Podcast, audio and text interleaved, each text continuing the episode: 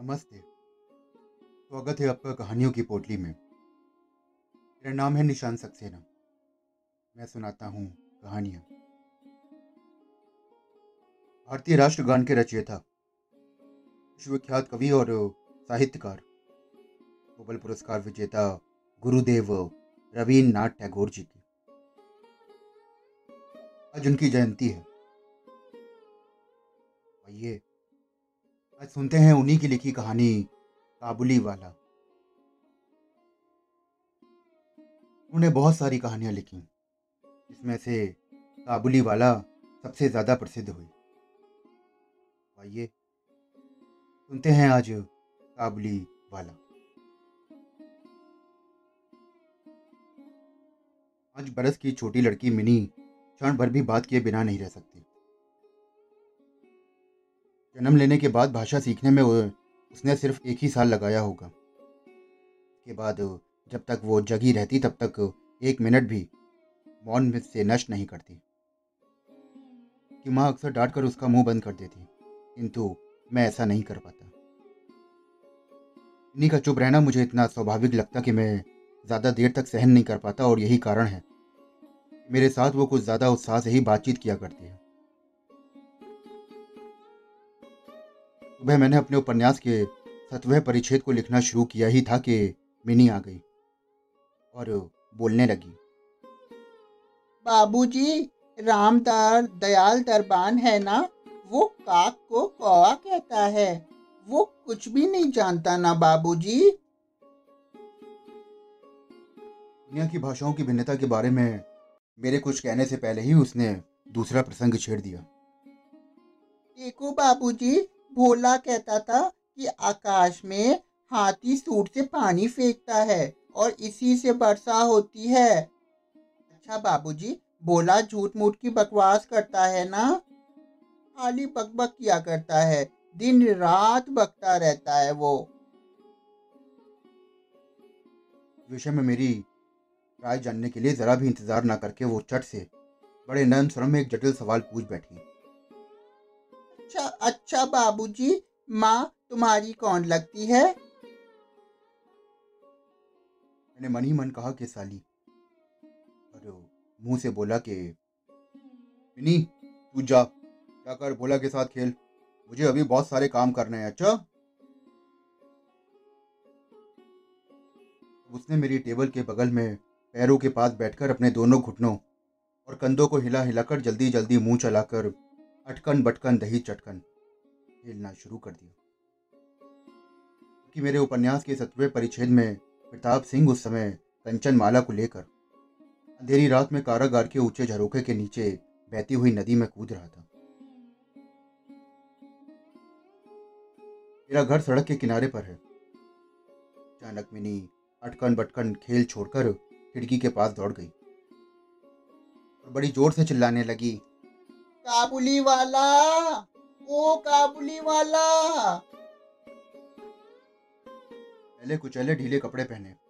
Sir पर साफा बांधे और कंधे पर मेवे की झोली लटकाए। हाथ में दो चार अंगूर की पिटारियाँ लेकर एक लंबा सा काबुली, धीमी चाल सड़क पर जा रहा था। इसे देखकर बेटी के मन में कैसा भावोदय हुआ ये बताना तो कठिन है। उसने ज़ोर से उसे पुकारना शुरू कर दिया। मैंने सोचा कि अभी कंधे में लटकाया ये पोटली वाला एक आफत सर पर आकर खड़ी कर देगा। मेरा सतवा परिच्छेद पूरा होने से रह जाएगा।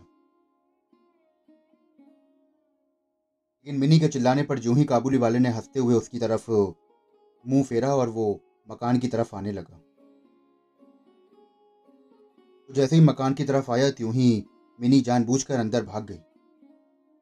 फिर उसका पता ही नहीं लगा कि वो कहाँ गायब हो गई। उसके मन में अंधविश्वास सा बैठ गया था कि उस झोली के अंदर तलाश करने पर उसके जैसी दो चार जीती जागती लड़कियाँ निकल आएँगी। इधर काबुली ने आकर मुस्कुराते हुए मुझे सलाम किया और खड़ा हो गया। मैंने सोचा, यद्यपि प्रताप सिंह और कंचन माला की हालत अत्यंत संकटपूर्ण है, फिर भी घर में बुलाकर उससे कुछ ना खरीदना ही अच्छा ना होगा। कुछ सामान खरीदा गया।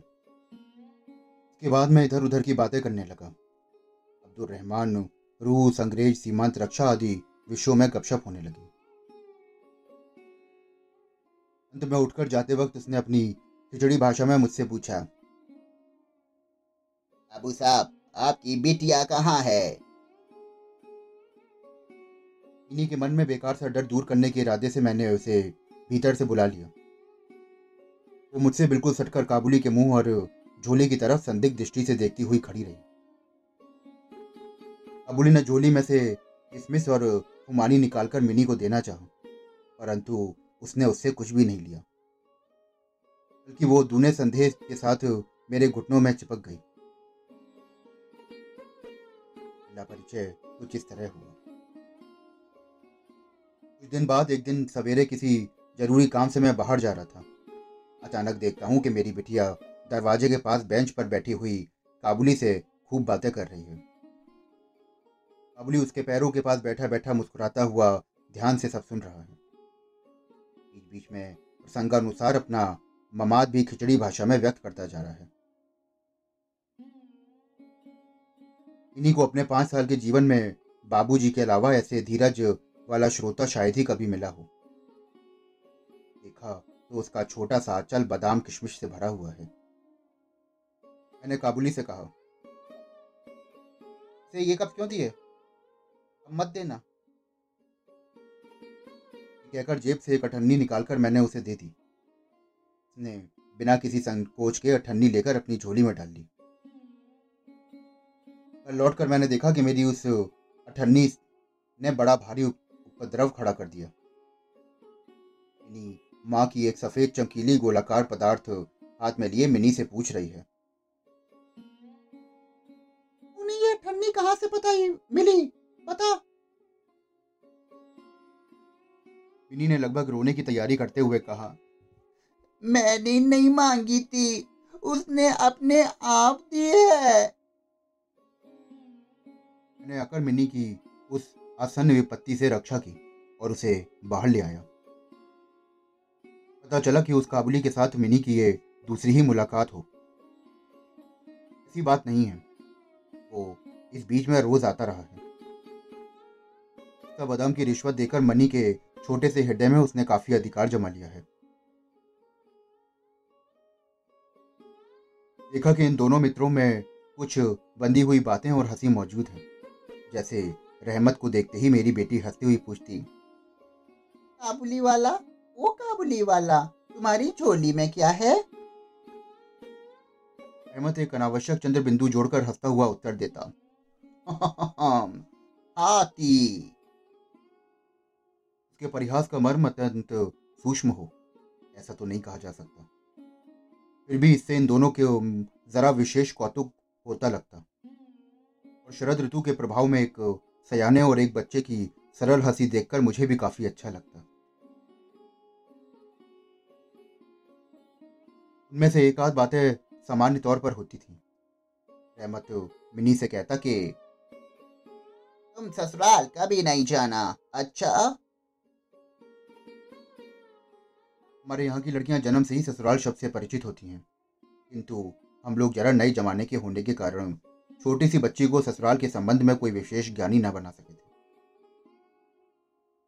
इसलिए रहमत का अनुरोध वो साफ़ साफ़ नहीं समझ पाती थी। फिर भी किसी बात का जवाब दिए बिना चुप रहना उसके स्वभाव में बिल्कुल विरुद्ध था। उल्टे वो रहमत से ही पूछती तुम ससुराल कब जाओगे? रहमत काल्पनिक ससुर के लिए अपना ज़बरदस्त मोटा घूसा तान कर कहता। हम ससुर को मारेगा ये सुनकर मनी किसी ससुर नाम के अपरिचित जीव की दुर्वस्था की कल्पना करके खूब हंसती। देखते देखते शुभ्र शरद ऋतु आ पहुँची। प्राचीन प्राचीन काल में इसी समय राजा महाराजा दिग्विजय के लिए निकलते थे। मैं कलकत्ता छोड़कर कभी कहीं नहीं गया। शायद इसलिए मेरा मन पृथ्वी भर में घूमा करता है।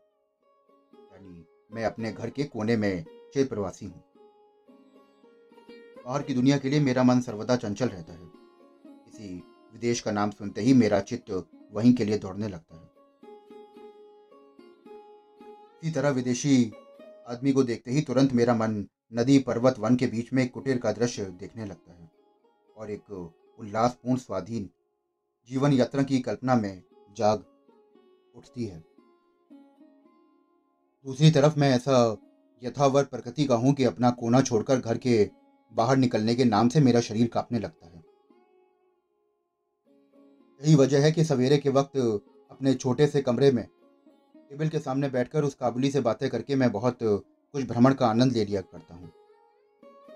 मेरे सामने काबुल का पूरा चित्र खिंच जाता है। दोनों तरफ़ उबर खाबर जले हुए लाल रंग के ऊँचे दुर्गम पहाड़ हैं और रेगिस्तानी सकरा रास्ता। और उसी पर लदे हुए ऊँटों की कतार जा रही है। साफा बांधे हुए सौदागर और मुसाफिर हैं। कोई ऊँट पर सवार है तो कोई पैदल ही जा रहा है। किसी के हाथ में बर्छा है तो कोई बाबा आदम के जमाने की पुरानी बंदूक लिए हुए है। एक गर्जन के स्वर में काबुली लोग अपनी खिचड़ी भाषा में अपने देश की बातें कर रहे हैं। इन्हीं की माँ का स्वभाव बड़ा शंकालु है। रास्ते में कोई शोरगुल हुआ नहीं तो उसने मान लिया कि दुनिया भर के सारे मतवाले शराबी हमारे ही मकान की तरफ़ दौड़े आ रहे हैं। उसकी समझ से ये दुनिया इस छोर से लेकर उस छोर तक चोर, डकैत मतवाले शराबी और सांप बाग मलेरिया, तिलचट्टे और गोरों से भरी पड़ी है। इतने दिन हुए? दुनिया में रहते हुए फिर भी उसके मन से यह संशय दूर न हुआ। खासकर रहमत काबुली की तरफ़ से तो वो पूरी तरह निश्चिंत नहीं थी। उस पर विशेष दृष्टि रखने के लिए वो मुझसे बार बार कहती रहती। जब मैं उसका संदेह हँसी में उड़ा देता तो वो मुझसे एक साथ सवाल कर बैठी। क्या कभी किसी का लड़का चुराया नहीं गया। क्या काबुल में गुलाम नहीं बेचे जाते? तो मोटे तगड़े काबुली के लिए एक छोटे से बच्चे को चुरा लेना क्या बिल्कुल असंभव बात है? मुझे मानना पड़ता कि ये बात बिल्कुल असंभव हो, ऐसा तो नहीं। परंतु विश्वास योग्य नहीं। विश्वास करने की शक्ति सब में समान नहीं होती। इसलिए मेरी पत्नी के मन में डर ही रह गया। लेकिन सिर्फ़ इसलिए बिना किसी दोष के रहमत को अपने मकान में आने के लिए मैं मना तो नहीं कर सकता। वर्ष माघ के महीने में रहमत अपने देश चला जाता है। समय वो अपने ग्राहकों के लिए रुपए वसूल करने में बड़ा उद्विग्न रहता है। उसे घर घर घूमना पड़ता है, मगर फिर भी वो मिनी से एक बार ज़रूर मिल जाता है। देखने में तो ठीक ऐसा ही लगता है कि दोनों कोई षड्यंत्र रच रहे हों। जिस दिन वो सवेरे नहीं आ पाता, उस दिन शाम को हाजिर हो जाता। अंधेरे में घर के कोने में उस ढीले ढाले जामा पजामा पहने झोली झाले वाले लंबे तगड़े आदमी को देखकर सचमुच ही मन में सहसा एक आशंका सी पैदा हो जाती है। परंतु जब देखता हूँ कि मिनी काबुली वाला, वो काबुली वाला पुकारती हस्ती दौड़ी चली आती है तो दो अलग अलग उम्र के असीम मित्रों में वही पुराना सरल परिहास चलने लगता है। मेरा संपूर्ण हृदय प्रसन्न हो उठता एक दिन सवेरे में अपने छोटे कमरे में बैठा हुआ अपनी नई पुस्तक का प्रूफ देख रहा था। जाड़ा, विदा होने से पहले दो तीन दिनों से खूब जोरों से पढ़ रहा था। जहाँ देखो, वहाँ पर जाड़े की ही चर्चा है। ऐसे जाड़े पाले में खिड़की से भी सवेरे के धूप, टेबल के नीचे पैरों पर आ पड़ी तो उसकी गर्मी ने मुझे आनंद विभोर कर दिया। अभी करीब आठ बजे होंगे। सर में गुलू बद लपेटे प्रातः भ्रमण करने वाले अपना भ्रमण समाप्त करके लोग अपने अपने घर की तरफ़ लौट रहे थे। इसी समय सड़क पर एक जोरदार शोर सुनाई दिया। देखता हूँ तो अपने उसे रहमत को दो सिपाही पर बांधे लिए चले जा रहे हैं। उसके पीछे बहुत से कुतूहली लड़कों का झुंड चला जा रहा है। अहमद के कुर्ते पर खून के दाग हैं और एक सिपाही के हाथ में खून से सना हुआ छुरा। मैंने दरवाजे से बाहर निकलकर सिपाही से रोक कर पूछ लिया। क्या बात है?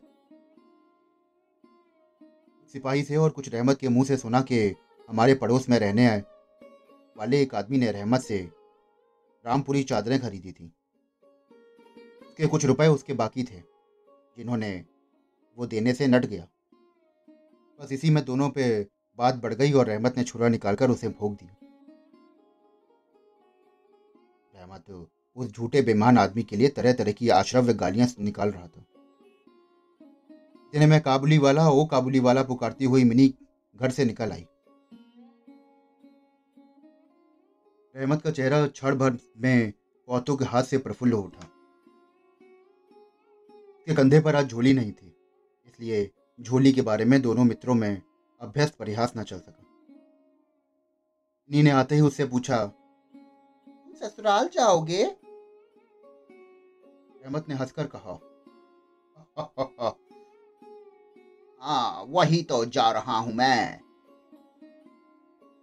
रहमत ताड़ गया कि उसका ये उत्तर मिनी के चेहरे पर हँसी नहीं ला सका और उसने हाथ दिखाकर कहा कि ससुर को मारता पर क्या करूँ? मैं हरे हाथ बंधे हुए हैं। चुरा चलाने के कसूर में रहमत को कई साल की सजा हो गई। अबुली का ख्याल धीरे धीरे मन से बिल्कुल उतर गया। हम लोग जब अपने घर में हमेशा बैठ कर नित्य का काम धंधा करते हुए आराम से दिन बिता रहे थे। तभी एक स्वाधीन पर्वतारोही पुरुष जेल की दीवारों के अंदर बैठा, कैसे साल पर साल बिता रहा होगा, ये बात हमारे मन में कभी ना आई। और चंचल हृदय मिनी का आचरण तो और भी लज्जाजनक था। ये बात उसके बाप को भी माननी पड़ी। उसने सहज ही अपने पुराने मित्र को भूलकर पहले तो नबी सईस के साथ मित्रता जोड़ी। फिर क्रमशः जैसे जैसे उसकी उम्र बढ़ने लगी वैसे वैसे सखाओं के बदले एक एक उसकी सखियाँ जुटने लगी। और तो और वो अब अपने बाबूजी के लिखने के कमरे में भी नहीं दिखाई देती। मेरा तो जैसे उसके साथ संबंध ही टूट गया इतने ही साल बीत गए। सालों बाद आज फिर एक शरद ऋतु आई है। इन्हीं की सगाई पक्की हो गई है। पूजा की छुट्टियों में ही उसकी शादी हो जाएगी। कैलाश वासनी के साथ साथ अब की बार हमारे घर की आनंदमयी मिनी भी माँ बाप के घर में अंधेरा करके सास ससुर के घर चली जाएगी। भात का सूर्य बड़ी सुंदरता से उदित हुआ। वर्षा के बाद शरद ऋतु की ये नई धुली धूप मानो सुहागे में पिघले निर्मल सोने की तरह रंग दे रही थी। कलकत्ता की गलियों के भीतर परस्पर सटे हुए पुराने ईट, झरे गंदे मकानों के ऊपर भी इस धूप की आभा ने एक अलग तरह का अनपन लावर्ण फैला दिया हमारे घर आज सुबह से ही शहनाइयाँ बज रही हैं। मुझे ऐसा लग रहा है कि जैसे मेरे कलेजे की पसलियों में से रो रो कर बज रही हूँ। करुण भैरवी रागनी मानो मेरे आसन विच्छेद व्यथा को शरद ऋतु की धूप के साथ संपूर्ण विश्व जगत में व्याप्त कर दे रही है। मिनी का आज ब्याह है। सवेरे से भागदौड़ शुरू है। हर वक्त लोगों का आना जाना जारी है। अगर में बाँस बांधकर मंडप छाया जा रहा है, एक कमरे में और बरामदे में झाड़ लटकाए जा रहे हैं और उनकी टन टन की आवाज़ें मेरे कमरे में आ रही हैं। चलो रे, जल्दी चलो। ओ, इधर आओ। की आवाज़ें गूंज रही हैं। तब अपने लिखने पढ़ने के कमरे में बैठा हुआ था और खर्च का हिसाब लिख रहा था। इतने में रहमत आया और सलाम करके खड़ा हो गया। पहले तो मैं उसे पहचान ही ना सका। उसके पास ना तो झोली थी और ना वैसे लंबे लंबे बाल थे, ना ही चेहरे पर पहले जैसा तेज था।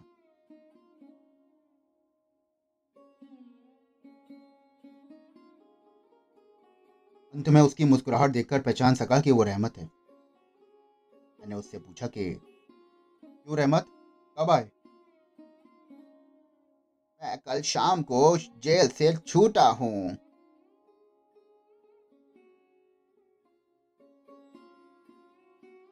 सुनते ही उसके शब्द मेरे कानों में खट से बज उठे। किसी खूनी को मैंने कभी आँखों से नहीं देखा था।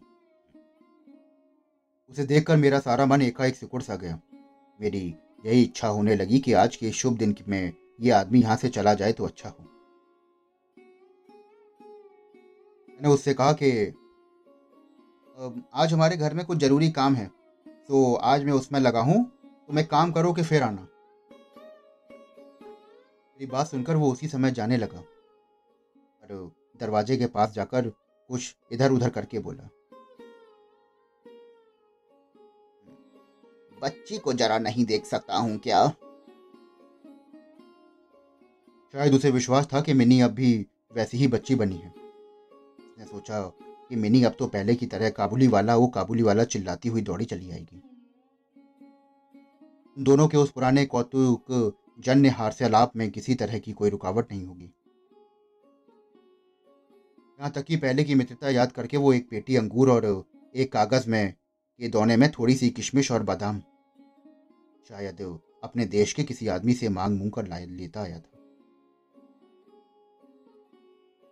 उसकी पहले की वो झोली अब उसके पास नहीं थी। तो आज घर में काम बहुत है। आज किसी से मुलाकात नहीं हो सकेगी। अगली बार आना तो मैं मुलाकात करवा दूँगा। मेरा जवाब सुनकर वो कुछ उदास सा हो गया। खामोशी के साथ उसने एक बार मुरे मुँह की ओर स्थिर दृष्टि से देखा और फिर सलाम बाबू साहब कहकर दरवाजे के बाहर निकल गया। मेरे हृदय में ना जाने कैसी वेदना सी उठी। मैं सोच रहा था कि उसे बुलाऊं। इतने में देखा कि वो खुद ही आ रहा है। ये अंगूर और कुछ किशमिश बादाम बच्ची के लिए लाया था। ये उसको दे दीजिएगा। मैंने उसके हाथ से सामान लेकर उसे पैसे देने चाहे, पर उसने मेरा हाथ थाम लिया। आपकी बहुत मेहरबानी होगी बाबू साहब। हमेशा याद रहेगी। पैसे रहने दीजिए। जरा ठहर कर फिर बोला, बाबू साहब, जैसे आपकी है, वैसी मेरी देश में मेरी भी एक लड़की है। मैं उसको याद करके आपकी बच्ची के लिए थोड़ी सी बेवा हाथ में ले आया करता हूँ। मैं यहाँ कोई सौदा बेचने नहीं आता। कहते कहते उसने अपने ढीले ढाले कुर्ते के अंदर हाथ डालकर छाती के पास एक मैला कुचैला कागज़ का टुकड़ा निकाला। बड़े जतन से उसकी तह खोलकर दोनों हाथों में फैलाकर मेरी टेबल पर रख दिया। देखा कि कागज़ पर एक नन्हे से हाथ के छोटे से पंजे की छाप है। फ़ोटो नहीं। एल चित्र नहीं। सिर्फ़ हाथों में थोड़ी सी कालिक लगाकर कागज़ के ऊपर उसी का निशान ले लिया गया है। लड़की की इसी याददाश्त को छाती से लगाकर रहमत हर साल कलकत्ता की गली कूचों में सौदा बेचने आता है। और तब ये कालिक चित्र, मानो उसकी बच्ची के हाथ का कोमल स्पर्श उसके बिछड़े हुए विशाल वक्ष स्थल में सुधा उड़ेलता रहता है।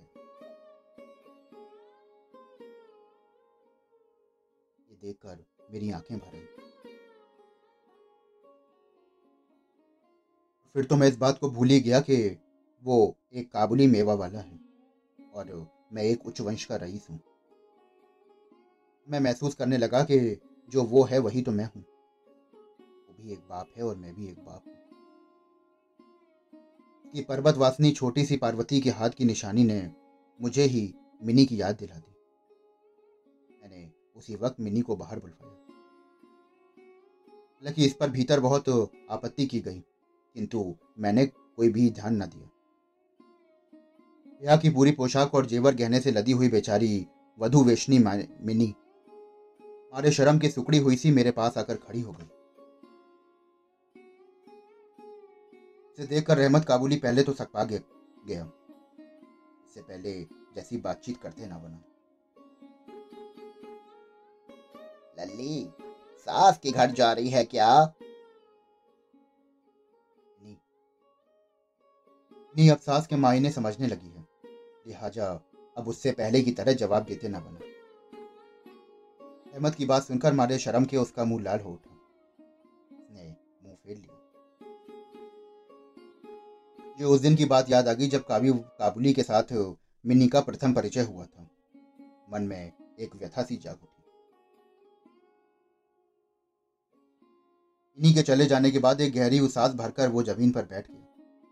शायद उसकी समझ में ये बात एकाएक स्पष्ट हो उठी थी कि उसकी लड़की भी इतने दिनों में बड़ी हो गई होगी। उसके साथ भी अब फिर से नई जान पहचान करनी पड़ेगी उसे। शायद उसे अब वो ठीक पहले किसी ना पाएगा। आठ वर्षों में उसका क्या हुआ होगा कौन जाने? सवेरे के वक्त शरद की स्निग्ध सूर्य किरणों में शहनाइयाँ बजने लगी। रहमत कलकत्ता की एक गली के भीतर बैठा हुआ अफ़गानिस्तान अफ़गानिस्तान के मरु पर्वत का दृश्य देखने लगा। मैंने एक सौ का नोट निकालकर उसके हाथ में दिया और कहा कि, रहमत, तुम अपने देश चले जाओ। अपनी लड़की के पास चले जाओ, वो वो तुमसे मिलके बहुत खुश रहेगी। रहमत को रुपए देने के बाद ब्याह के हिसाब में से मुझे उत्सव समारोह में तो एक अंग छांट कर निकाल देने पड़े। जैसी मन में थी, वैसी रोशनी नहीं करा सका। अंग्रेज़ी बाजे भी नहीं आए। घर में औरतें खूब नाराज़ हुई।